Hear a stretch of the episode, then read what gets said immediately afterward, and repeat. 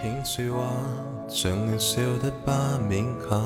我望见愁云微布我面上，皱着眉。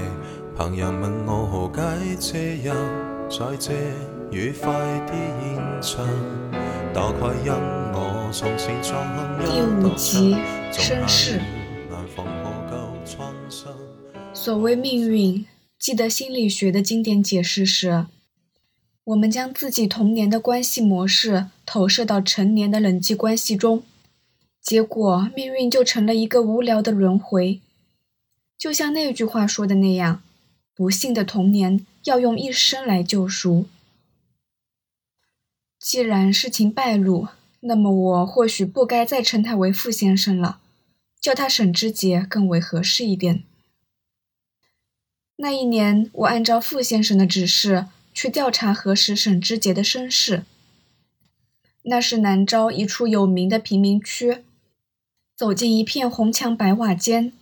瞬间从繁华都市坠入粗鄙小镇，青石板巷、砖瓦民居，阁楼上的风铃叮叮作响。那里有裁缝铺子，我听见缝纫机吱吱呀呀飞速踩动，听见布匹撕裂、针线崩断。有香料铺子，老板娘和伙计们在门口站一排，拿筛子抖着廉价香料，那些吆喝声有些刺耳。有传统的理发铺子，剃头师傅手中的剃刀吱吱烫着开水，一反手在铜水盆边沿上摩擦，像极了古老的上个世纪。也有一些小饭馆，满面油光的厨师荡着铁锅，锅铲翻动，瓢盆叮当。我已有很多年未去过这样的店铺了。路边也有一些菜摊，老板磨刀霍霍。卖菜姑娘洒水阵阵，市民们不断讨价还价，邻里间八卦喧哗，小孩们叽叽喳喳。空气里弥漫着发霉的布料味儿、刺鼻的香料味儿、廉价洗发水味儿、馊掉的饭菜味儿，还有一束菊叶香，从高高的树梢晃晃悠悠飘荡到巷子里，倒是和我想象中有那么一些相似。沈之杰在八岁前是被他家邻居喂养大的，他家就在贫民区深巷中，是一处平房，空空荡荡的，挤满了蜘蛛网和灰尘。我知道这房子大概在沈之杰八岁离家后就再无人居住了。我站在狭小闷热的院子里，忽觉就连我记忆中的孤儿院都不如此刻逼仄狭窄。红墙朱瓦，岁月沧桑。院落里有不大不小的电视节目声，是从邻居家传出来的。你好，请问这里是沈志杰家吗？啊，谁？电视节目声戛然而止，满头白发的老人颤巍巍开口：“其实无需我亲自来一趟便知道，沈志杰八岁被他母亲带离。”于这里早已是没了牵连，只是事关重大，我必须亲自确认。我又去找他的母亲，我的车一路向南奔驰，没有堵车，没有红灯，到达目的地也已是深夜。路灯照着黄叶，街上空无一人。我透过栅栏往里头看，月光洒满偌大的院落。他过得还算不错，虽然只是个情妇。死了最好，和我有什么干系？从他十三岁起，我就没见过他了。我从来只当没生过他。他从别墅里出来，弹一弹烟灰，侧过脸对着我。他眼睛生得很特别，似一双弯弯的月，嘴里说着这样冷血刻薄的话。眼里却也还是含着笑意。得到这样的回答，我也并不感到意外。沈之杰的母亲怀孕后坚持生下这孩子，傅家是强烈反对的。彼时傅家已经有了傅先生，断然不能再生出个野种来争家产。可是沈之杰的母亲不死心，试图母凭子贵，悄悄生下孩子，在别人家寄养了八年，让他一个人孤独地活在封闭的世界里。八年来，傅家一直想让沈之杰死，后来，沈之杰的母亲终于死了心，和傅家一刀两断。既然说好了一刀两断，傅家便也暂且留下了这孩子。只是沈之杰的母亲却后悔了，后悔生出了这么个拖油瓶，日日对沈之杰非打即骂。终于在他十三岁那年一走了之，再也没有出现了。半晌，他手里的烟抽了一半，丢开烟蒂，随意用鞋尖捻了捻。哎，我还想说什么，他已匆忙转身。步伐极快地走进别墅，关门。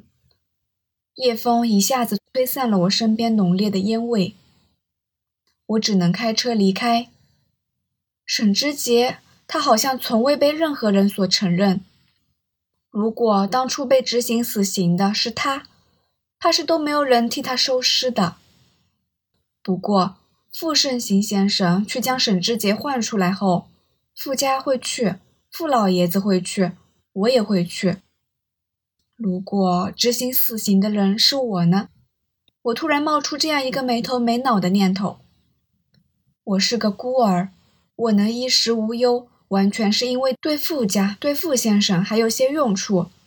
可是，如果我死了，会有人在意吗？会有人收尸吗？我的父母是否也正如沈之杰的母亲一样，只当从来没有生过我？脸不红心不跳地说一句：“他的生死与我何干？”干燥的风从车窗涌进来，前方的道路灰暗坚硬，整座城市灰蒙蒙的，一栋栋高楼像枯败的植被，萎顿，无精打采。要是下场暴雨就好了，我吐出一口气，想。下一场把城市淹没的暴雨就好了。我感觉快闷死了，快窒息死了。多年后我才知道，沈之杰也喜欢下雨天。他喜欢一切不好的、极端恶劣的天气，看着平静的一切被撕裂出丑陋伤疤。我陪着沈之杰去欧洲，在罗培阿德曼医生那儿秘密整形。有很长一段时间是待在阿利坎特，那是西班牙东南部的一个港口城市，是个旅游胜地，阳光明媚宜人的地中海气候，冬季温暖湿润，夏季干燥少雨。阿江，这个鬼地方什么时候下雨？阿江，明天还是不下雨吗？手术、微整、忌口。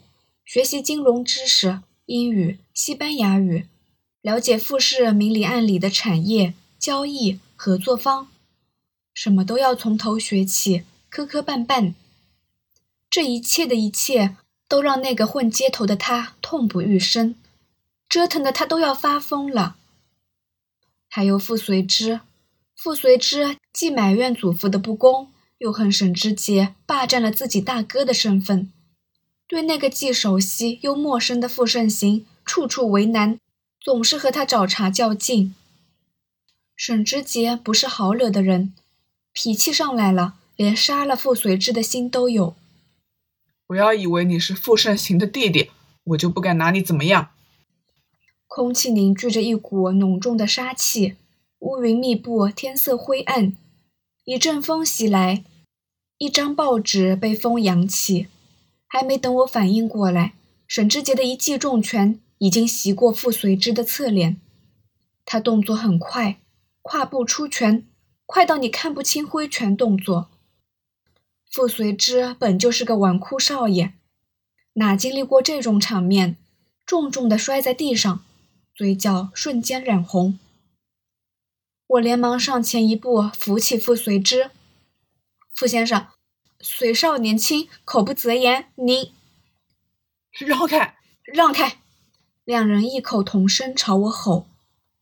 傅随之又爬起来，沈之杰朝他膝盖上猛地一踹，又径直面朝地，鼻梁砸在地面上，血流出来。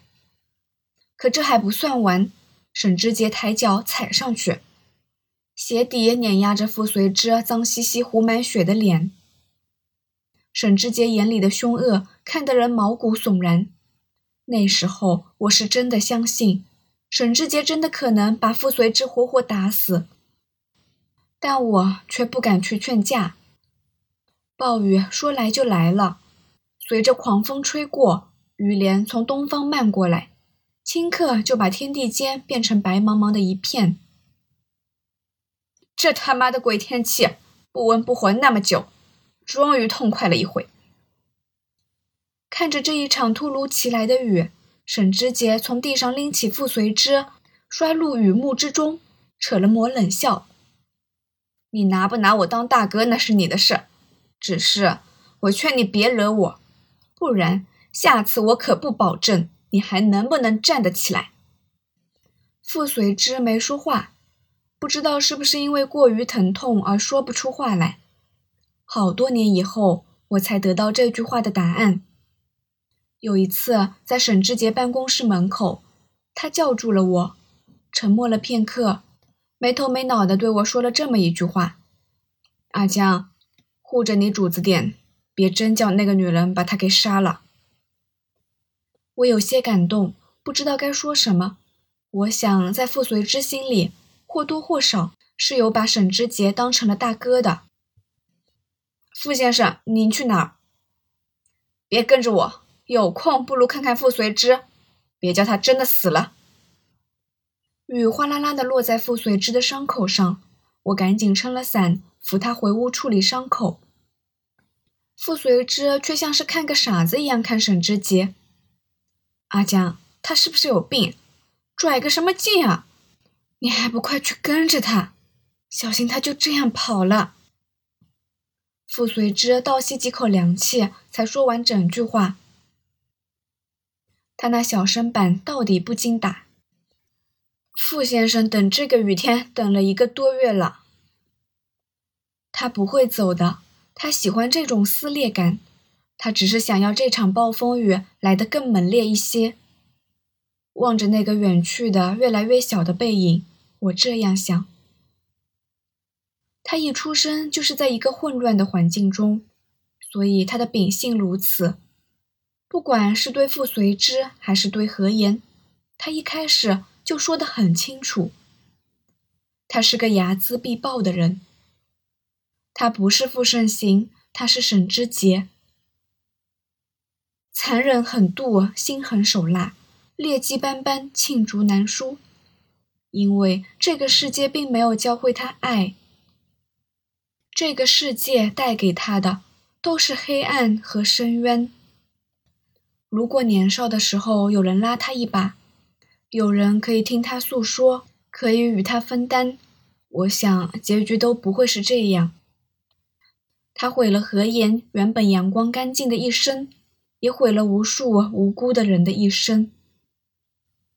可谁也不是天生就是坏人，如果一开始就可以选择。谁愿意做一个万人唾弃的恶魔？这世界有着清晰的善恶，可却不是所有人都有机会去选择。何言是幸运的，梁远则是幸运的。他们的幸运在于阳光下的环境给了他们正确的人生观和干净的人生，可以有资格俯视黑暗，拥抱光明。可沈之杰不同。他生于黑暗，活在肮脏的阴沟里。他只学会了暴力和偏执。他的世界里没有阳光。我们大多都是幸运的。倘若我没有被富家收养，我不认为自己可以走出黑暗，我也不会比他做得更好。但终究错了就是错了，他不敢回头，也回不了头。所有的一切。从一开始就注定了他的道路，别无选择，只有死路一条。